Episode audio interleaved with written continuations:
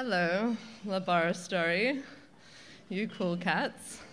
Um, and thank you, Matthew, because you really got me in the mood. So, um, I'm a physicist, and there's a lot of really wacky physicists out there. Um, there's like George Gamow, who tried to escape from Soviet Russia three times on a canoe. There's Erwin Schrödinger, who had like a cabin in the woods. He'd go with various mistresses to work on his science he got one of them pregnant, he did the right thing, you know, paid her off. Um, but I've decided to speak about the person whose work I have the most personal connection with, and he's a mathematician. So I know it's going to be a challenge, I recognize that. But I really love maths, and I just don't think I should have to apologize for that.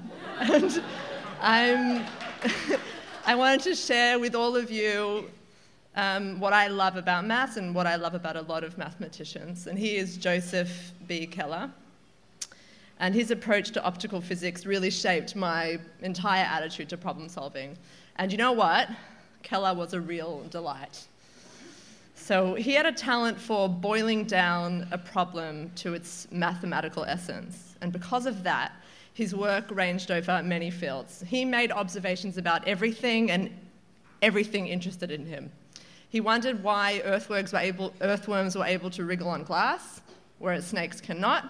And he was like he discovered that earthworms have an entire different mechanism to move than snakes do. Um, he even managed to explain why, if you add like just a few more flights uh, to an airport, you delay many others. And he calls it the theory of queues. And he estimated, no, actually, he exactly solved that if you add five flights an hour, you delay 60 and he can back that up. And he's actually the only person that has ever won two Ig Nobel Prizes. And I, I really hope like everyone here knows what an Ig Nobel Prize is. But if you don't, Google it and thank me later. Um, so one of the prizes he won, for, won was for figuring out why teapots drip. Not because of surface tension, he said, but because of the principles of liquid flow and air pressure. And to avoid having your teapot drip, uh, don't put too much water in it, that's what he says. um, and the other one he won was for answering this amazing question Why, when a jogger is running, her head is going up and down, but her ponytail goes from side to side? His ponytail work resulted in a full on scientific paper. It's called Ponytail Motion. and I've read it and it's amazing. And he says first the ponytail moves up and down, but the vertical motion of the swinging, the hanging ponytail is uh, uh, not, not stable to lateral perturbations and eventually sort of descends to the swinging motion. Um, and just, just because the Ig Nobels are so fun, um, I've just wanted to like read out a few other things that have won it. Okay, there was a study into the effect that wearing polyester trousers has on the sex life of males. There was work that shows that a fetus will give a stronger response to music if the music is played directly into the mother's vagina. and there I hope Apple comes up with like a device for. anyway, and they knew that because they were looking at the fetus's like facial expressions from like with an ultrasound. Anyway, and there was an Ig Nobel Prize in economics that was awarded to the Bangkok Police Department because they offered salary raises to the police who refused bribes. so, um, I actually have another optics hero, Michael Berry, and he also won an Ig Nobel Prize for levitating a frog. So all my heroes win Ig Nobel Prizes. Dr. Karl actually won one for um, work on like belly button fluff research. Anyway, I relate a lot to this sort of thing because I love making up theories about things. I've actually gathered data on men who persistently have hot chocolate instead of coffee. And I stopped like announcing my findings because I found like hot chocolate drinkers are like are very touchy. I know everybody knows one. It's like it's like 8:30 in the morning, and they're like one hot chocolate. Anyway, um, I actually have made up a graph called the mean stupid scale, and I feel it explains like all of human behavior. Um, I also like try to calculate the likelihood that the car leaving Clayton in front of me is also going to Caulfield, or like the likelihood the car in front of me is about to turn into a driveway. Anyway, so when I was in high school, I was told that if you're good at maths and if you're good at physics, that you should become an engineer. So I dragged my feet into aerospace engineering, and after a confusing first year, I got 19 maths and a 4 in computing. I like, I like Charlie, Charlie Brown, like dragged myself uh, to a career counselor and I said, is there a degree that I could do that's just maths? And she said, yeah, it's a maths degree. I was like, what? I was like, I was outraged. So I found my way to the best maths, which is in theoretical physics. And when my coordinator asked me what I would like to do my PhD in, I said to him, I'm not making this up. I said, anything with filthy, filthy algebra. and that's how I found my way to, to Joseph Keller and his geometrical theory of diffraction. But I'm going to go back to the beginning and just give you a bit of his background. So he was born in 1923 in New Jersey, descended from Russian and Polish Jews, as I am. His father, Isaac, was a Bialystok native who fled the pogroms and changed his name from Keels to Keller at Ellis Island. His mother's family fled Russia to England, then they emigrated to New Jersey. So Isaac Keller sold wholesale liquor during Prohibition, and his wife did the bookkeeping at the bar, which I love it. I love that so much. It's really real partnership. And so Keller completed his bachelor's, master's at PhD at NYU, and he stayed there as a resident until he met his second wife. And there they moved to Stanford University together. So Joseph was married twice, which is personal ambition of mine as well. he, he met his second wife, Alice Whittemore, who was also a professor of mathematics because he was assigned to oversee her transition from pure mathematics to applied mathematics. I'm sure she was thrilled at how spontaneous and risk taking all these applied mathematicians were compared to all the uptight, pure mathematicians she had been dating. And they were really true life partners. They shared the pleasures of good food, cycling, jogging, reading, and socializing together, along with their very busy academic lives. They also asked a filmmaker friend to compile a list of recommended movies, and they diligently worked their way through every movie, borrowing it from the Stanford Library. They shared all the household duties and they were intensely devoted to each other. But back to his science. What he's most famous for is his work in optics. And I want to just tell you something about light. So, light exhibits particle like behavior and wave like behavior. We call it the, the, the, uh, wave partic- the wave particle duality. So, in the wave theory, light travels in a wave. In the particle realm, we use array theory to explain how light travels, which is geometrical optics. So I'm just going to give you a breakdown of the wave particle duality.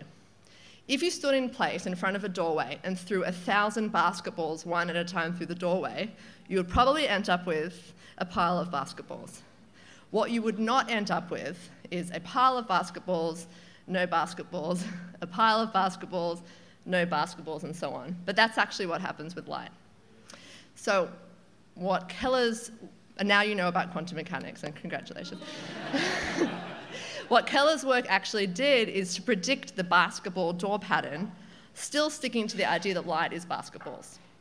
So it's known as the, ge- the geometrical theory of diffraction because it uses geometrical optics, which is the ray theory, the ba- using the basketball idea, to predict the effects of diffraction, that basketball effect, which is a wave effect. So, using Keller's theory, you can calculate very complicated diffraction patterns using pretty much high school geometry. And the work that he did was built on work in World War II that he did, using sonar to locate submarines and underwater mines, so tra- transmit sound um, waves through water. Um, they would bounce off underwater mines or submarines and return back to the detector. And his theory that he eventually developed can be applied to all waves, uh, so electromagnetic, light, acoustic, and it's been applied to radar, stealth technology, as well as antenna design. And he also studied other, other things relating to national security, like whether or not uh, he, he did the work to figure out if uh, underwater nuclear testing could cause a tsunami. That's something he worked on. The elegance of Keller's maths is its simplicity. Three dimensional optical fields are incredibly hard to visualize. I mean, like in maths, because you could just look, look at it. So the like, you know what I mean. Anyway, so if you have light going through some complex objects like like lungs, uh, understanding what happens after the lungs requires like a very deep understanding of, of light. And Keller organizes this very well. So when I was pregnant with my son, and for about nine months after, I totally lost my ability to visualize optical fields, which has always been like a natural talent of mine to like understand mathematically what is happening when I look at things. I'm, I'm like very convinced this is a thing, that pregnancy impairs your ability to visualize three-dimensional problems. it's possibly always hard, but I'm very convinced that like the oxytocin or endorphins are like very distracting. Because to visual, you have to hold a thought in your head and like build on it. And I don't think you can do that when you're pregnant. And I used to say that to people in physics, and they'd say, Freda thinks pregnancy makes you stupid. I'm like, not stupid, just that you can't visualize three dimensional optical problems. So I don't really have like a statistically significant sample size. So if you know any pregnant physicists, just send them my way, and maybe I'll get an Ig Nobel one day. Anyway, um, my point is that Keller's theory of geometrical diffraction organizes optical fields in such a way it's very simple to communicate. He puts forth all these like really neat rules of how to calculate things, and he streamlines it completely. And I have a, a really strong memory of triumph after that, like difficult time where I sort of couldn't really think straight, where I, I used his work to write down an equation for a field that I was studying an optical field that I was sort of trying to figure out. I stood up in front of my supervisors and with complete clarity, I pointed to like various parts of the equation and then I pointed to the field and explained everything about the field using that equation, explained something to my supervisors that had never been explained to them and just like the wonder on their faces of being like, oh wow, you know, now I understand it.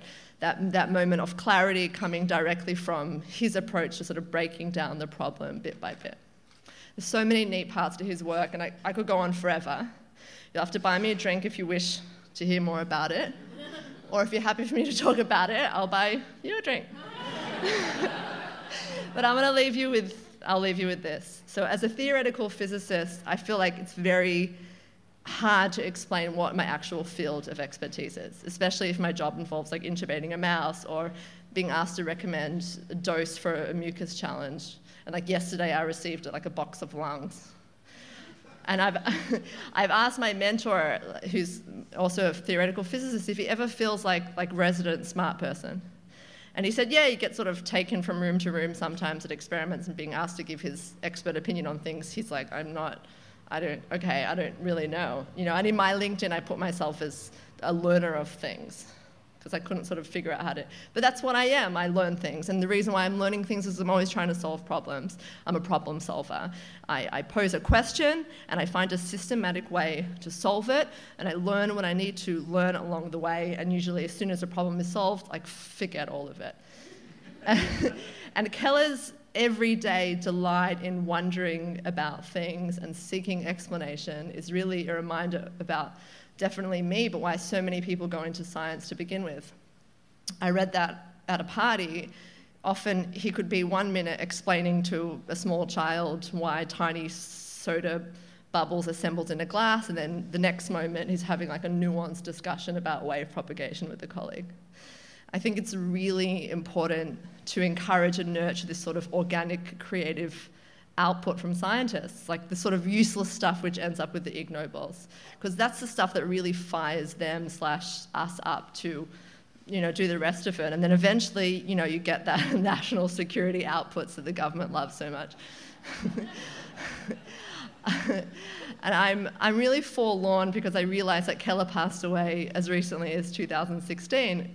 Because now that I've put the effort in to learn something about his character, I really wish I had contacted him, I really think we would have gotten along. So I really loved learning about Keller's wonderful character, and I hope you have too. And thank you so much for having me.